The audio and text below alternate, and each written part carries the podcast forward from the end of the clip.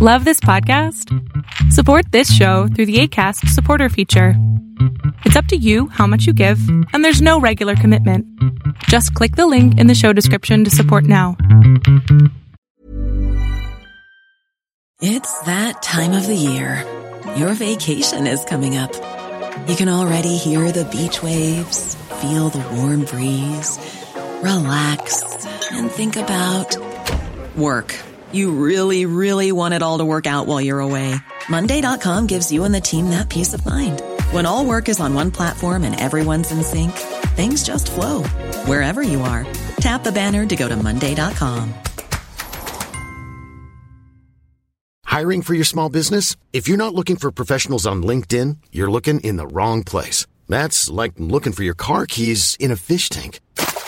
LinkedIn helps you hire professionals you can't find anywhere else, even those who aren't actively searching for a new job but might be open to the perfect role. In a given month, over 70% of LinkedIn users don't even visit other leading job sites. So start looking in the right place. With LinkedIn, you can hire professionals like a professional. Post your free job on linkedin.com slash people today.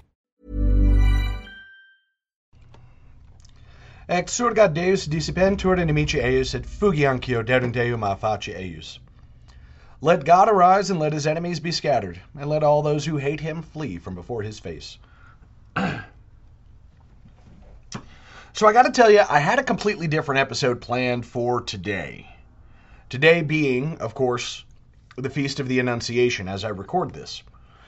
Um, I didn't really want to spend a whole lot of time talking about the consecration because, let's be real, if you really want to know opinions about the consecration, plenty, I think every Catholic podcaster is talking about it still.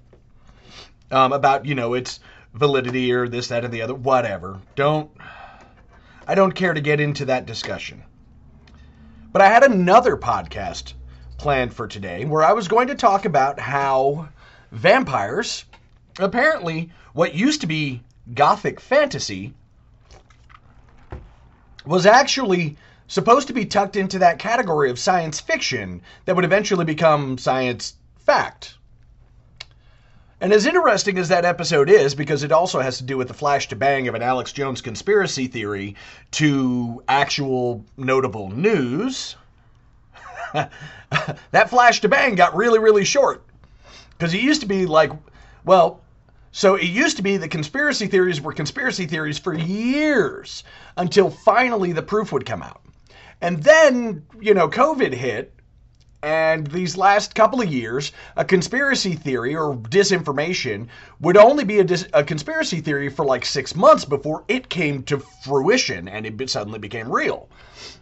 Um, and so it used to be the flash to bang from conspiracy theory to conspiracy fact was about six months, and now it's about two months.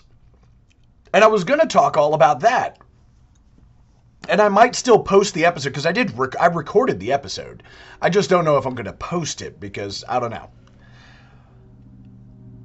But I was sitting in the drive-through today, picking up, picking up some food, and I had a thought that was un- completely unrelated to anything that I was that I was imbibing today when it came to media and things going on. So and I want to share with you what war actually looked like in the later portions of Christendom, because I think it will surprise you quite a bit. This is Caleb the Mechanic with Radio Free Catholic. Let's get started with a prayer. In nomine Patris et Filii et Spiritus Sancti. Amen. Sancta Michael Arcangelo defende nos in proelio. Contra nequitiam et insidias diaboli est praesidium. Imperet illi Deus, supplicas deprecamur, tiu que princeps militae caelestis, satanam aliosque spiritus malignos que ad perditionem animarum pervegantur in mundo divina virtute in infernum detrude. Amen. Cor Iesu sacratissimum miserere nobis, Mater dolorosa, ora pro nobis. Beatus Carolus Domo Austriae, ora pro nobis. Domine ostende faciem tuum et salvierimus, Ave Maria purissima, immaculata conceptio est. In nomine Patris et Filii et Spiritus Sancti. Amen. So it might surprise you to know that Christian warfare is very, very different from the way it's very often portrayed. Because they always allude to mercenaries, but you never really know exactly how many armies, particularly when you're leading up into the Renaissance, were actually contract mercenary fighters. I would like to say that everybody has heard of the Landsknecht. Everybody has heard of the Swiss Guard. A lot of people don't know that the Swiss Guard was originally a mercenary company that eventually became beholden to the Vatican and, and to Holy Rome. But even the Landsknecht were very much in that same weave. You might remember if you saw the movie Braveheart way, way, way back when, where uh, King Edward the Longshanks, I forgot the name of the actor who played him. He was such a spectacular actor. Um, but King Edward the Longshanks had had a scene where he's talking about the Welsh bowmen and conscripts from Ireland and Dutch mercenary and this, that, and like, I mean, this whole big con- uh, conglomeration and this is in the 13th century, 13th going on to 14th century, when Edward and when uh, when Edward I think is Edward the Third. I don't know. It's really hard to say. But anyway, Edward Long, Longshanks um, brings in mercenaries from around from from around particularly through the connections in France and all this and all that, right? Well, one of the advantages of fighting with a mercenary company is that it actually dramatically reduces the carnage. You see, the mercenary company doesn't have a dog in the fight. There's no emotional involvement. So the decisions that are made by mercenary company commanders, battlefield commanders and such, they're made for the achievement of the objective and the survival of the company. Both of those things are involved. Which is huge because if you hate your enemy, if you are enraged just when you're thinking about your enemy, like we'll say, for example, Russia today, anybody who is going off to fight Russia, if they are motivated by an animus towards Russia, they're going to make poor decisions. You're going to run into things, and anyone who's motivated by an animus, and we, and there were small segments of this. There were there were instances of this that you could see with our fight in the Middle East from with the uh, with the U.S. say, for example, with Iraq and Afghanistan. Soldiers had a tendency to go just a little bit too far because there was an animus, there was an overt animus t- uh, towards the Taliban, towards the um, I forgot what the, I forgot what they called him before they called him ISIS in Iraq. But you get what I'm talking about. Al Qaeda in Iraq, whatever. You know, before they were Daesh or ISIL or whatever. I don't, I don't, I don't remember. I remember Daesh and ISIL and ISIS. Those were names for late Iraq, Syria, that whole nuanced extra conflagration. But there was actually a term for the resistance fighters in Iraq, and I forgot. And honestly, I forgot the maybe just called them Al Qaeda. Well, Al Qaeda. Anyway, um, but there was an animus towards these fighters.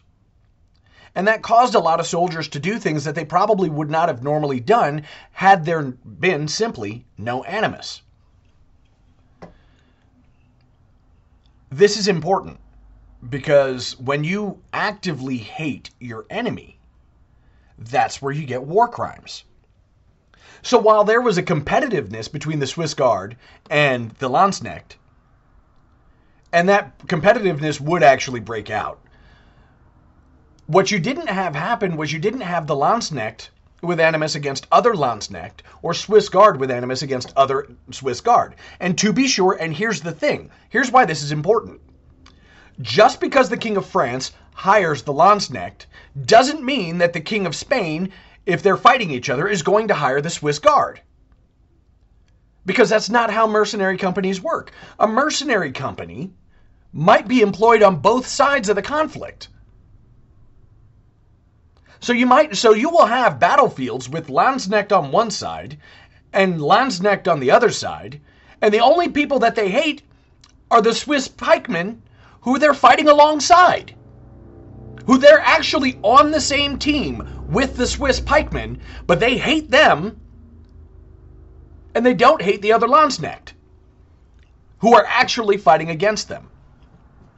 What does this mean? This means that battlefield commanders, because they're not motivated by some animus to win by all by all means necessary, because they're not motivated like that, you get negotiations. You get offers for peace. You get legitimate you get sometimes in the midst of a battle, you might get surrender because the tactics of the opposing mil- of the opposing force were just that much better. Or they you know they were feeling it that day. I'm going to put it in those terms because you know the tactics might be better. They might have been better motivated. They might be better supplied. Better food better you know better food fresher water more booze. Whatever the reason one side might actually overtake the other. But what they did not do was slaughter people in a meat grinder. For all of the death and destruction and devastation that would happen on a battlefield in the Middle Ages, going and, and, leaning into the Renaissance. For all of the death and destruction, the fact is, is that the noblesse oblige still stood. Because you might be a Landsknecht mercenary. You're not nobility, you're a merc.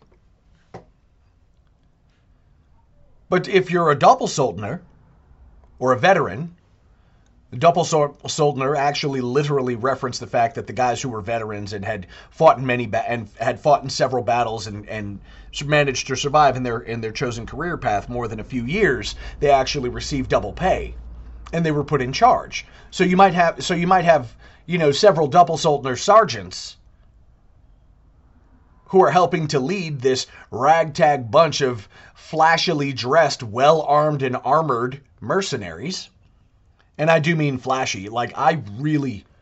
Like, I'm not a huge fan of the dressing style for the time period, but I'm a huge fan at the fact that they had style.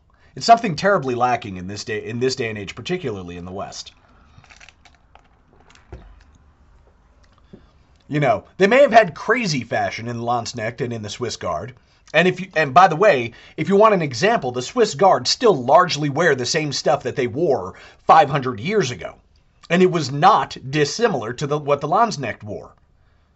It was actually very much the same. You cannot mistake a Swiss mercenary. Nor can you, and you would not have been able to mistake the German Landsknecht, the German mercenaries and the Rodel- the Rodeleros and the various and the various um, commensurate mercenary groups that would have come out of Spain and Holland and France and all that, you would not have been able to mistake them for anything other than who they were.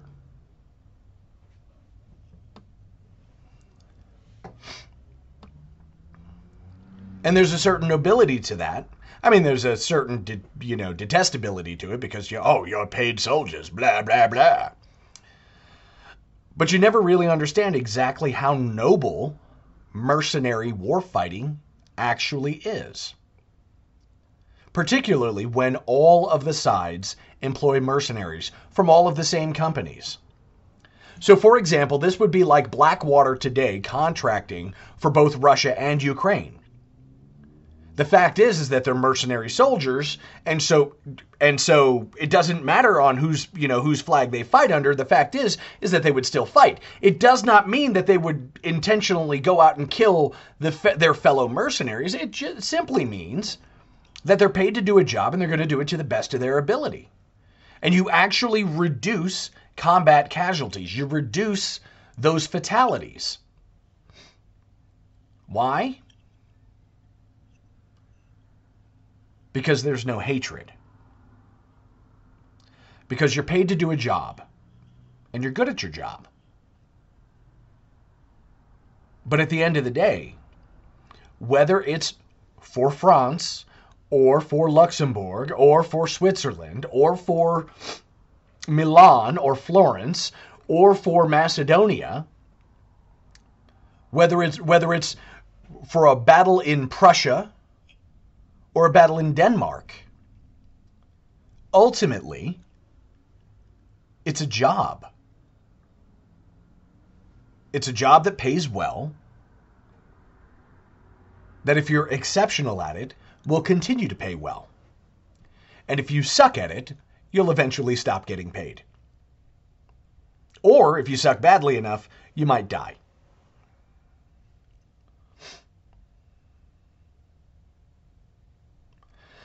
To be sure, they had mercenaries such as this in many countries in the West. And I believe that they even had mercenaries such as this even in Japan. They wouldn't call themselves mercenary because they would still be technically samurai.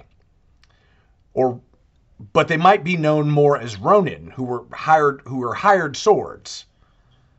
Well, ronin had a tendency to survive quite a while because they were not anchored in to some of the more ridiculousness that, that comes along with Bushido. In every country, every civilization that wasn't completely consumed with some level of hatred would have used mercenaries to some degree or another. However, and this is where it gets really important, eventually that did come to a close. And it came to a close when you had to have a loyalty test to be loyal to your so called democracy or your so called republic. In Christendom, you were paid to do a job, and so you were expected to do the job. And that's the difference. In under Christendom, if you failed to do the job, the penalty was the penalty for breaching that kind of contract was far more severe because it was actually theft and lying, which are commandment violations. But with the but with the rise of republicanism, you no longer needed that trust. You no longer you didn't or I, not that you didn't need the trust. You still needed the trust. You just didn't have it. And so you had to swear oaths. And so for a country like the United States of America, which is the largest mercenary company on earth,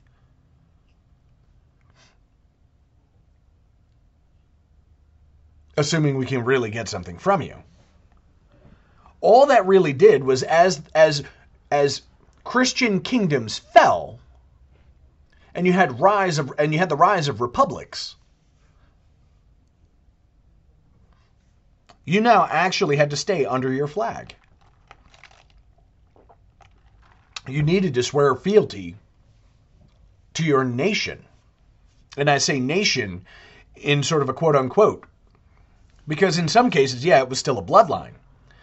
But more often than not, it wasn't.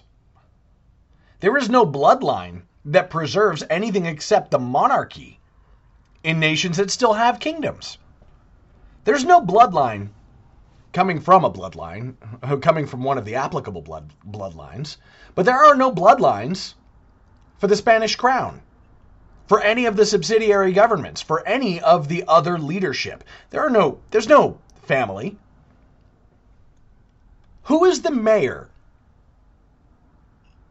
or the governor or the prefect or the praetor, whatever whatever the heck the Spanish name is for it. Who's the one in charge of Galicia? Galicia used to be a kingdom.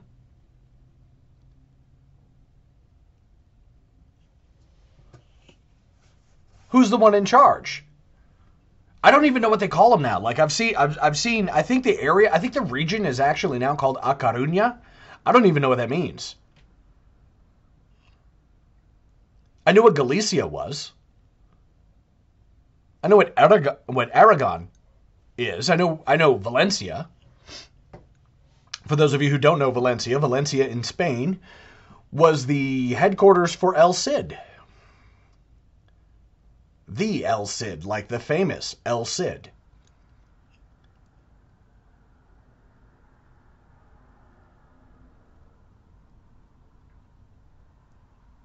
But because it's not a Christian monarchy, because it's not a Catholic monarchy with the proper hierarchy, with Catholic laws, you know, based on the Ten Commandments and the way that they always were, because eventually Franco just had, kind of had to give up because he wasn't going to win it.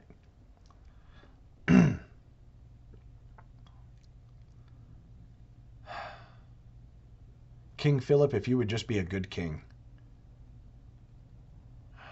Otherwise, I would like you to step aside and let Sixtus Henry take, care, take over.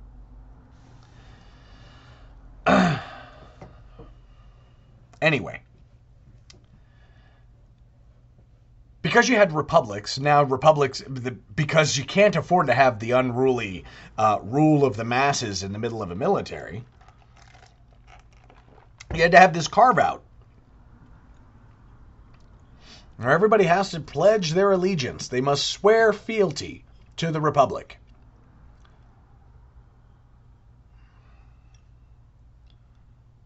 I wouldn't have had to swear fealty to a republic if we weren't a republic.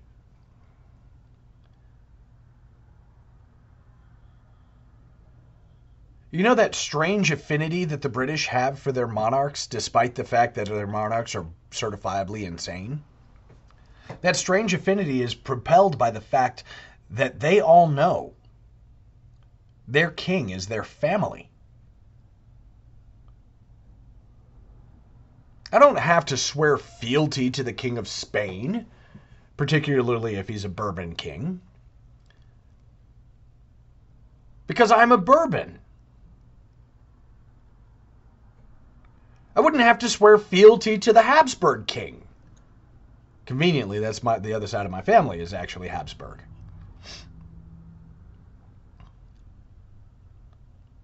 I wouldn't have to swear fealty to King Philip, even though I think he's a moron. Because King Philip is still family. I don't have to pledge my loyalty to the crown. That's my blood. and conversely, I'm his blood.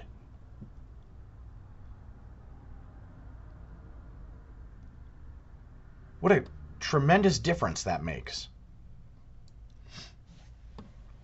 So yeah, we have an American republic, and we have republics and democracies and laïcité all around the world, as the French would say, and it's garbage. It's trash because it breaks the family bonds that keep nations together. They keep kings from going bat crap crazy and off the deep end. Why? Because they will always remember that you're not just the king of Spain. You're the head of the family that occupies the Iberian Peninsula.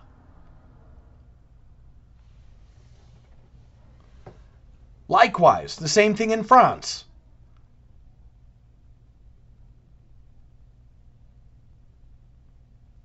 You wouldn't have, excuse me, you don't have to pledge allegiance to the king. He's either your king or he's not.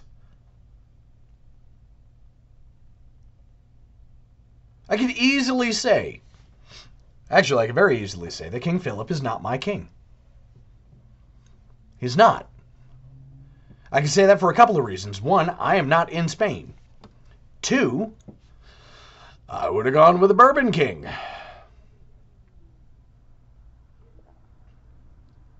If Franco, if, if, Franco would not have been undergoing quite so much pressure, he would have actually put, he would have returned the crown to the House of Bourbon, where it belonged.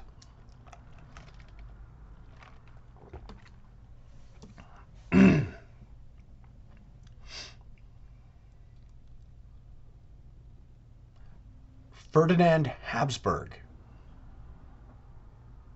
He's not His Royal Highness yet. He's not the head of the family yet. He's the future head of the family. Or he's not His Majesty yet. But he is still His Royal Highness. And if he were in a position to lead a nation, and he put the call out, then I might offer my services, even though I'm preferential to the Bourbon, to the House of Bourbon over the House of Habsburg. But if he were to put the call out, then I might offer my services as a mercenary, knowing full well that the other mercenaries, even the ones on the other side, because this is actually the key thing. I got sidetracked with all the family stuff, and the family stuff is actually important. But in the 1500s, in the 1400s, I as a mercenary, I as a mercenary sergeant might be in a bar with the mercenary sergeant who is from my organization. I'm going to continue to use the Landsknecht uh, because whether or not you've heard of them, I want to make sure that they're known. So I might be in a bar, in a tavern, with a bunch of other Landsknecht. We've all kind of we've all kind of showed up in the area. I've got a contract with the Duke of with the Duke of Milan. The other guy's got a contact got got a contract with the challenger to the Duke, Doge, actually, if I'm using the right term. Well, the Doge doesn't know, doesn't care, does not care that the veteran sergeant of the Landsknecht on the other guy's army, in the other guy's army, and I may have gotten schmammered, slam hammered the night before the battle. I mean, he might care if we both, you know, if we both can't carry our weapons in the morning. But the other reason why I chose chose Landsknecht is because you know Germans are very well known for being able to hold their booze. But we might have gotten drunk and we might have sang songs and we might have and we might have danced and and both chased the barmaid or whatever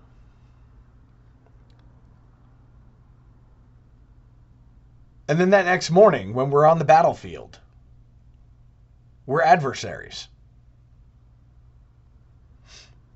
and that's going to be the point where our mettle is actually proven. Which one of us was the better mercenary? Which one of us was the better soldier?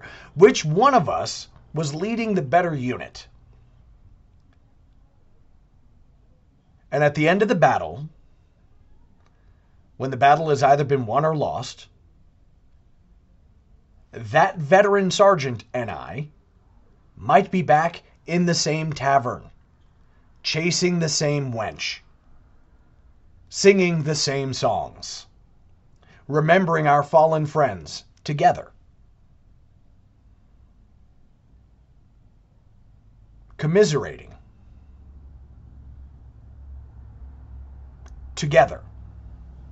No matter what the battle, no matter really what the outcome of the battle was. I mean, to be sure, I could be petty about it, or, or the other guy could be petty about it. but if we're truly Christian, yes, we had to fight.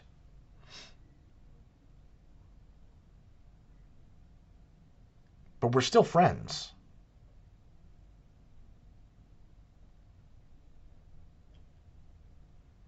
We may not be allies, but we still have regard for one another.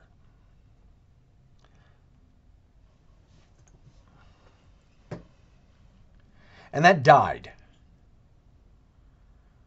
in the rise of the republics. Because in the rise of a republic, you can become a member of a nation without actually being part of the family. And me, as a mercenary, for whatever reason, whenever I returned home, I served my crown. I served my king. If that was necessary. If my king comes calling, there's no doubt.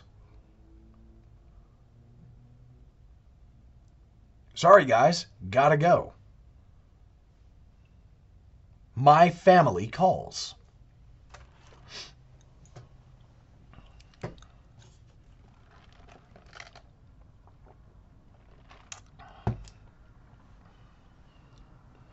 And that's the difference. That's the difference between Christian warfare. Because Christian warfare is all about fulfilling your obligations according to your state and your status in life. And so if you're a mercenary, then you fulfill your obligations under your contract. And if you're a family man, you're still fulfill your obligations as a family man. And you can do both. Cool fact a crocodile can't stick out its tongue. Also, you can get health insurance for a month or just under a year in some states. United Healthcare short term insurance plans, underwritten by Golden Rule Insurance Company, offer flexible, budget friendly coverage for you. Learn more at uh1.com. Hey, it's Ryan Reynolds, and I'm here with Keith, co star of my upcoming film, If, only in theaters, May 17th. Do you want to tell people the big news? All right, I'll do it. Sign up now and you'll get unlimited for $15 a month in six months of Paramount Plus Essential Plan on us. Mintmobile.com slash switch. Upfront payment of $45 equivalent to $15 per month. Unlimited over 40 gigabytes per month. Face lower speeds. Videos at 480p. Active Mint customers by 531.24 get six months of Paramount Plus Essential Plan. Auto renews after six months. Offer ends May 31st, 2024. Separate Paramount Plus registration required. Terms and conditions apply if rated PG. Hiring for your small business? If you're not looking for professionals on LinkedIn, you're looking in the wrong place. That's like looking for your car keys in a fish tank. LinkedIn helps you hire professionals you can't find anywhere else, even those who aren't actively searching for a new job but might be open to the perfect role. In a given month, over 70% of LinkedIn users don't even visit other leading job sites. So start looking in the right place. With LinkedIn, you can hire professionals like a professional. Post your free job on linkedin.com slash people today. There's never been a faster or easier way to start your weight loss journey than with PlushCare. PlushCare accepts most insurance plans and gives you online access to board-certified physicians who can prescribe FDA-approved weight loss medications like Wegovy and Zepbound for those who qualify. Take charge of your health and speak with a board-certified physician about a weight loss plan that's right for you. Get started today at plushcare.com slash weight loss. That's plushcare.com slash weight loss. plushcare.com slash weight loss.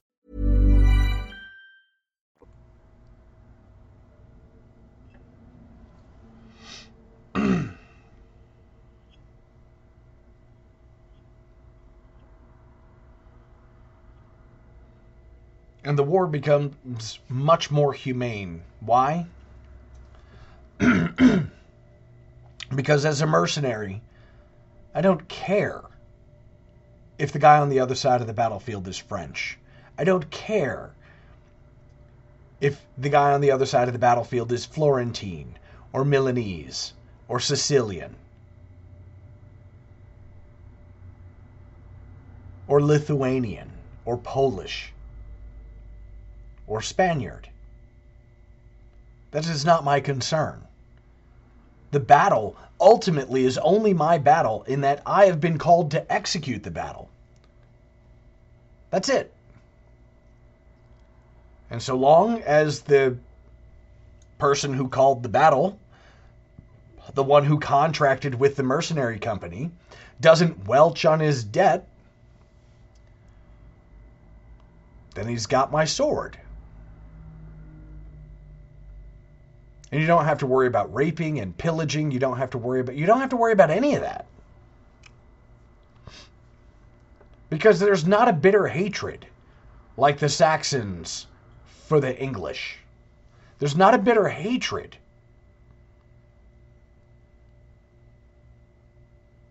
For the Germans, like there was in World War One or World War II. Again, Germans.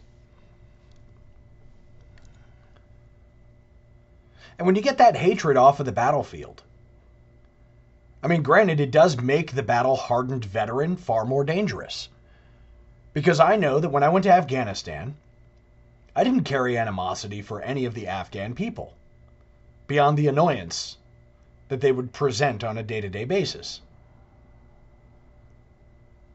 But I didn't have animosity towards the Taliban. Why? There was nobody in that country who flew the who flew the planes into the World Trade Center. They didn't fly the planes. Those guys ostensibly died. Oh, but they planned it. Eh, no, we caught them. And we killed all them. Nobody I fought in Afghanistan was at all responsible for any of the heck, uh, any of the hell that may, have, may or may not have been unleashed in the United States of America. Not, not one single person. I'm going to hate a whole people because of the actions of some retards? Come on.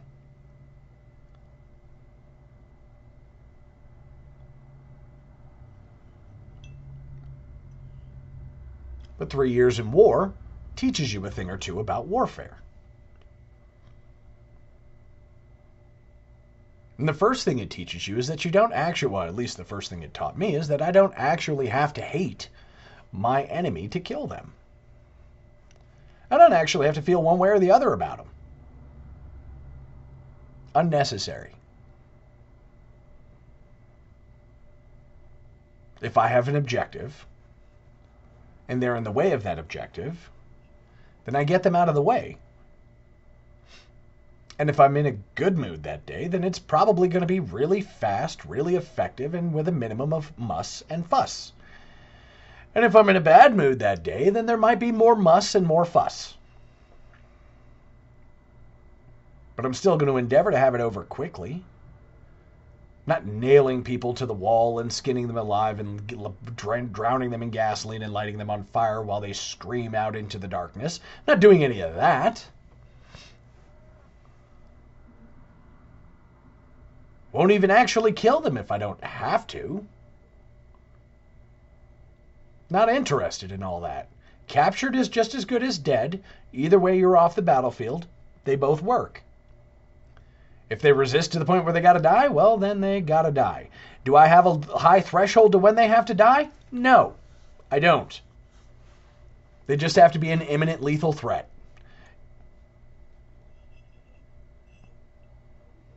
And it only has to actually be potentiality for lethality. If there's a potential for lethality, then uh, I'm sorry, dude. I'm coming off of this battlefield alive. That's just the way it is.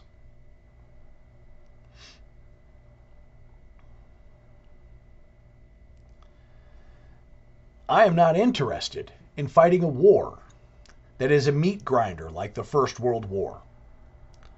I am not interested in obtaining the total unconditional surrender or annihilation of a people like we did in the Second World War. I'm not interested in that.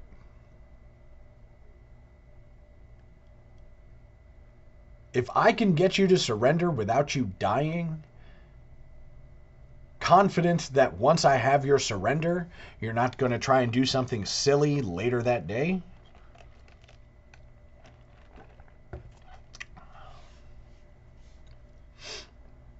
then you're not going to die. But if you pose an imminent threat, I'm going to snatch the life out of you.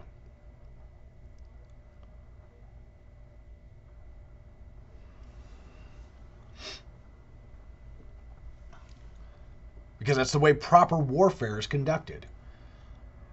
it is not kill the people, burn the town, and salt the earth. Heathen do that. And we in this country have done that a lot more than anyone in the United States of America knows. We have done that so much more. to more people. and what's worse is we did it to them for what? Crazy. You would be you would be surprised.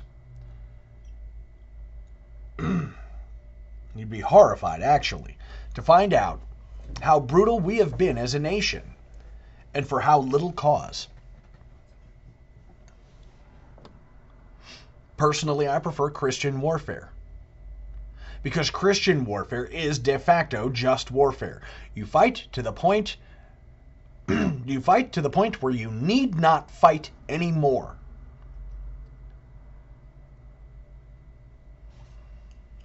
You save that belie- believing that you're going to somehow die a martyr or a hero.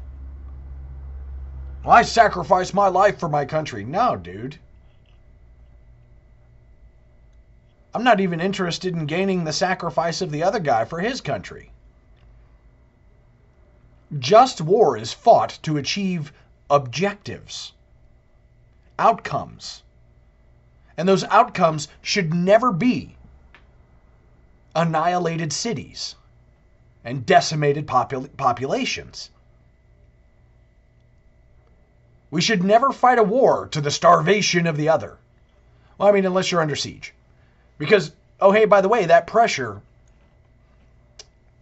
that pressure is an effective tool. And a smart person does not allow themselves to starve to death.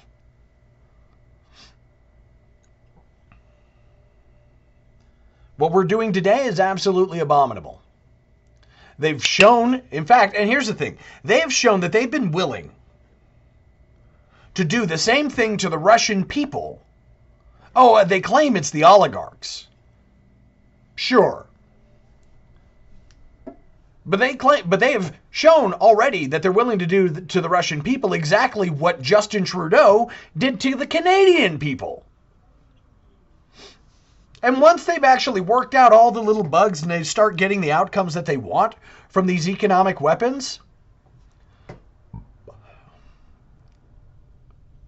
then there aren't going to be any people who aren't going to be under this boot. And I wish that they were jackbooted thugs because at least you can fight a jackbooted thug. By the way, you get the word jackbooted from those knee high boots that Jack, the pirates, used to wear.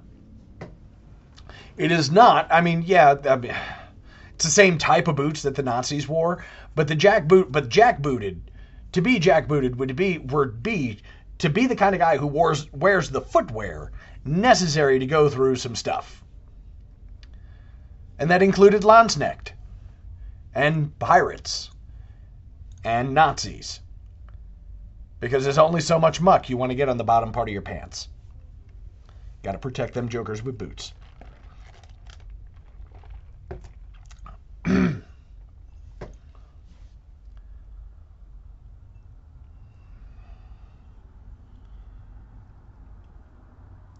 There's supposed to be nobility in all things. But what does it mean to be noble?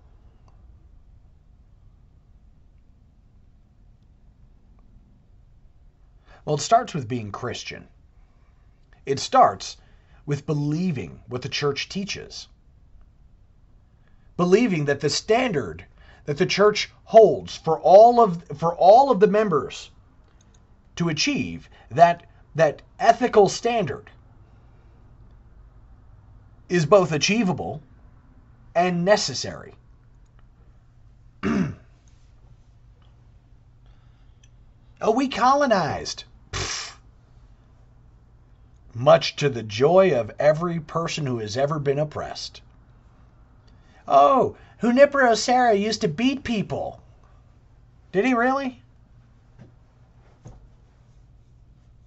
Did he really? You know, that was actually still a normal way of being up until 1975, right? You know that there are places in the United States that were still beating children in school in the 80s.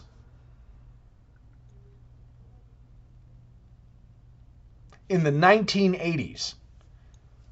Not even a full generation ago. beating children in school was still allowed.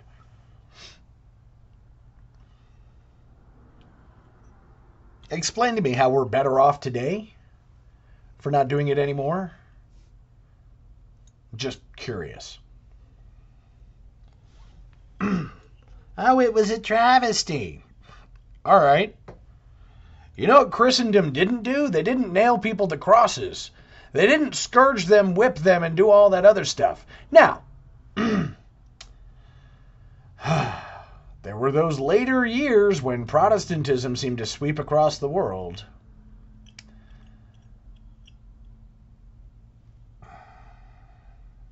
And you get the rack.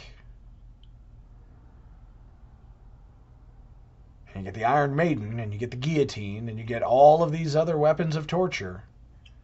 These are not dark age weapons. These are not these are not like 500 these are carryovers from Rome and similar cultures.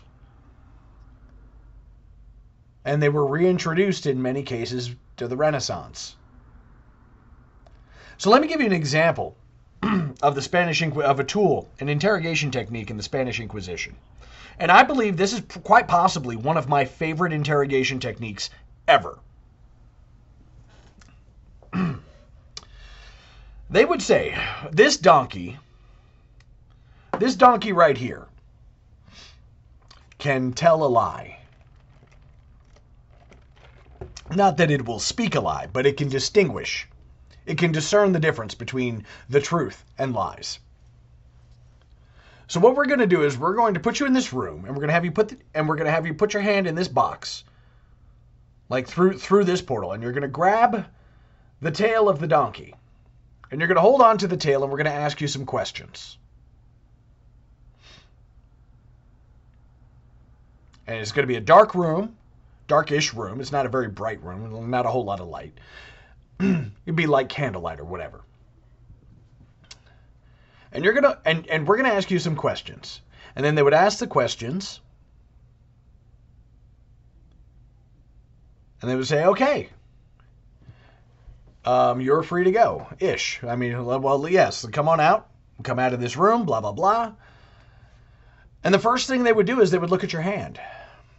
Because what they actually did in order to tell a lie, in order to distinguish whether or not you were telling the truth or lying, was they would keep the donkey in the dark. The tail would be there, absolutely.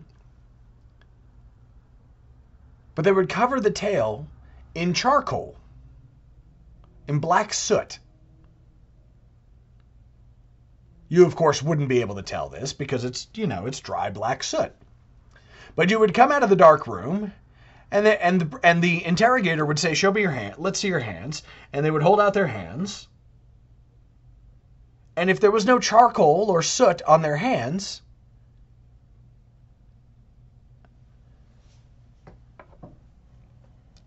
they would immediately be found guilty and they'd be executed. Because a liar who believes that the donkey can tell whether or not you can whether or not you're telling the truth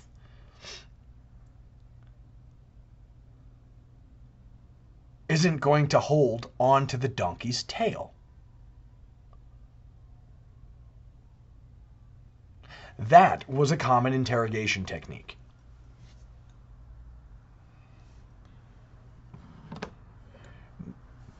Torture was used, without a doubt.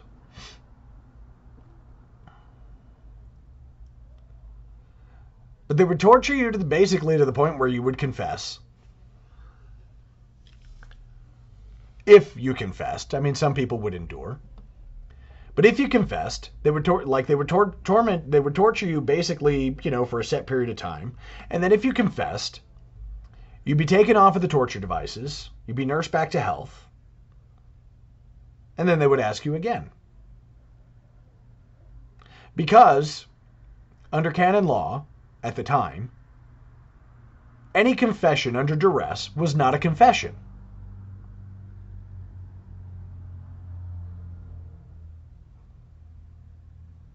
You would have to confirm the confession afterward. Was this true? And then they would find that torture was not a particularly plausible, like it wasn't a, a particular. Torquemada famous for his torture, famous for his torture techniques, Torquemada was one of the first people to realize that tor- that torture did not enhanced ter- interrogation did not often give you what you were looking for.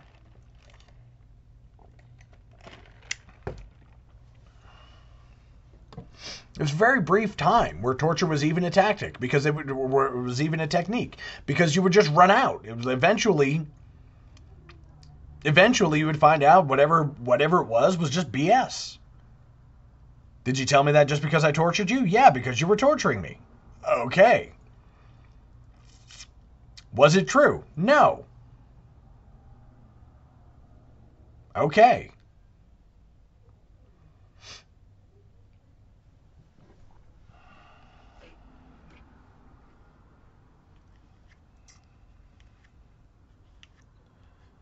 You'd be surprised. Particularly if you're Catholic in America, you'd be surprised exactly how much Catholic history was just papered over with black myths from the Protestants. I was listening to a podcast. Actually, I was listening to the, uh, the meaning of pod, uh, the meaning of Catholic podcast with Timothy Flanders and Michael Joseph, and Michael Joseph pointed something out that was remarkable. How much do you really know about the 19th century? I mean, think about this. We know a fairly large amount about the 20th century, and of course, we know a fairly decent amount about the 17th, or at least we believe we know a fairly decent amount about the 17th century. But how much do you really know? Is not most of your knowledge of the 19th century relegated to the Civil War and something about Napoleon? I mean, you're literally talking about 18, 1860 to 1865. Uh, Some people may know a few things about like the 1850s. You might know that you know we got we got Louisiana for a really good deal. I mean, we got it for a million bucks.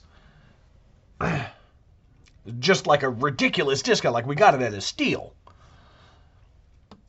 But how much do you really know about the 19th century? What do we really know about Victorian America? We've got some stories about the Wild West. Again, Wild West, most of that stuff, it's the latter half of the 19th century. What about 1801 to 1850? I mean, we know about 1875. We know about like Wyatt Earp and, and, and Buffalo Bill and, you know, Wild Bill Hickok, Hickok and, uh, you know, the Hatfields and the McCoys. But what do we really know about the 19th century? What happened from 1801 to 1850? We had the Mexican American War in 1875. We had the Spanish American War in the 1890s. But what about like 1820? 1833? What do we really know? And by the way, if you happen to have like a catalog, a large catalog that's significantly more than the stuff that I've just thrown out there now. Email me, caleb at radiofreecatholic.com, because it occurs to me that I know very, very little. I know about the 1700s. I know about the 1900s. I know about the 1600s, the 1500s. Got a lot of stuff I've been picking up through there, comparatively speaking. I know that, like, at some point, what happened in the 1800s that provoked the uprising in a cult? I know of the increase in the occult. Aleister Crowley, H.P. Blavatsky, Eliphas Levi,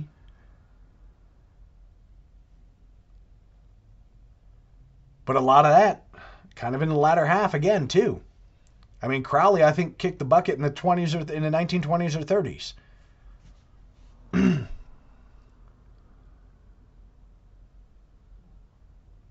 But what about Francis Barrett? I've read his work. But what would have actually spawned that off? Georg Jennings? who I believe was the writer slash editor of the Opus Mago Cabalisticum et. What do we really know about the 1800s? And isn't it weird we just sort of glided right, like, we just sort of glid right over that one? 1700s, you know, 1789, French Revolution, 17, 1776, American Revolution, 1791, signing of the Constitu- uh, signing of the current the Constitution in its current form. Not a whole lot in 17 in the 17 early 1700s. I mean, 1717, the found the founding of of uh, English Freemasonry.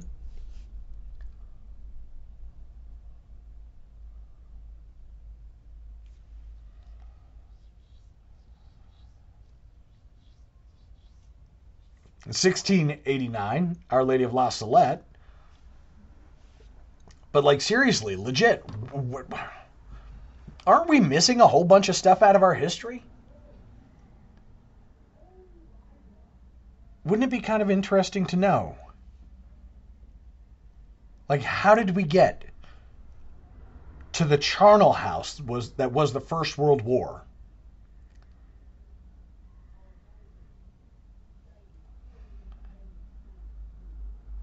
From the romantic era of the pirates and privateers, 1700s, 1800s. What happened? And I say 1700s, 1800s because I'm and I'm not convinced that there was a whole lot going on with the 1800s. But what happened? Isn't that kind of important? Because it would seem that somewhere in there, and I would say that that's probably the spot where most of the legacy was lost.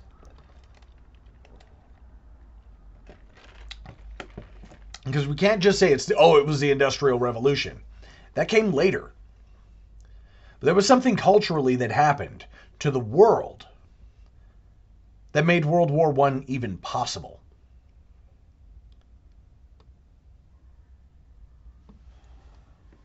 Because you had the likes of Baron Manfred von Richthofen, who was completely removed from the reality of what was going on in the trenches.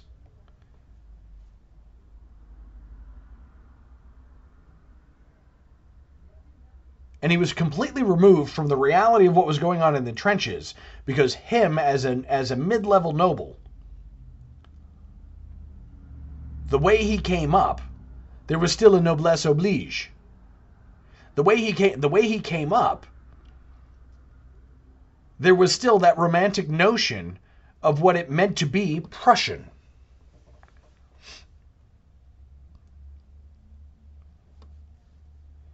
and for all of its warts, eh, they were still Christian.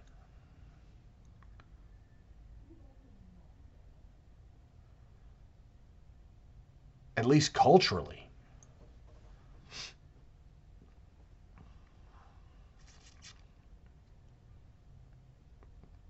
Culturally, the whole world was still, at least the known world, was still Christian. But something, something, something in there just kind of flicked a switch and everything just went crazy. And I'd be interested to know what it was.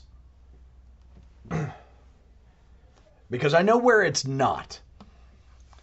It's not in the 1600s. And it's not really in the 1700s. And it was already full blast by the 1900s. It was already full on. They'd already gone full ham with the crazy by the 1900s.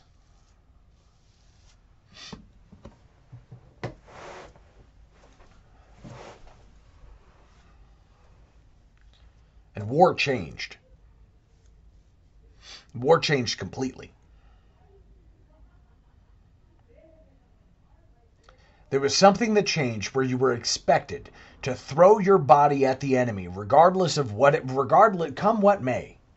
And they were expected to participate in the war the same way. And if you look, it's pretty much the exact same thing that goes on today.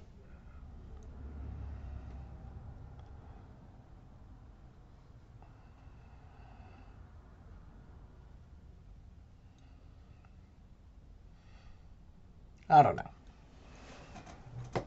If you can figure it out, let me know. You can email the show, Caleb at RadioFreeCatholic.com. You can DM me on Twitter at Mighty Colibri. You can DM me on SP3RN.com. You can find me at Caleb the Mechanic on SP3RN. I would be interested to know what went wrong. What changed? Because I know the history well enough to know. And I know how I was as a warfighter. And there's. It's definitely missing today.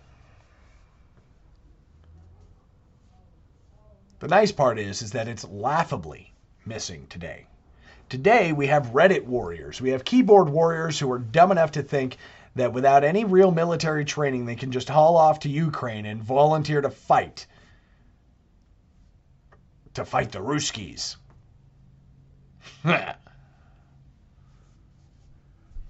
These poor kids had no idea what they were getting into.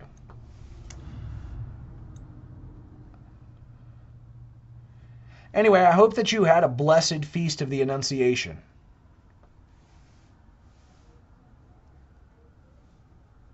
And we'll see what the fruits of this day have brought. And I'm looking forward to it.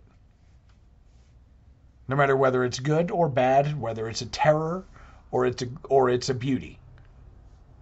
Makes no never mind to me. God will God's will be done.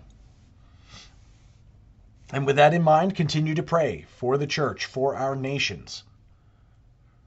And for those of us who are still yakking it up on Catholic social media, pray for us so that we don't get lost somewhere in the abyss as we keep trying to look at that thing and figure out exactly what it means. This is Caleb the Mechanic with Radio Free Catholic. May God bless you and the Virgin protect you. In nomine Patris et Filii et Spiritus Sancti. Amen.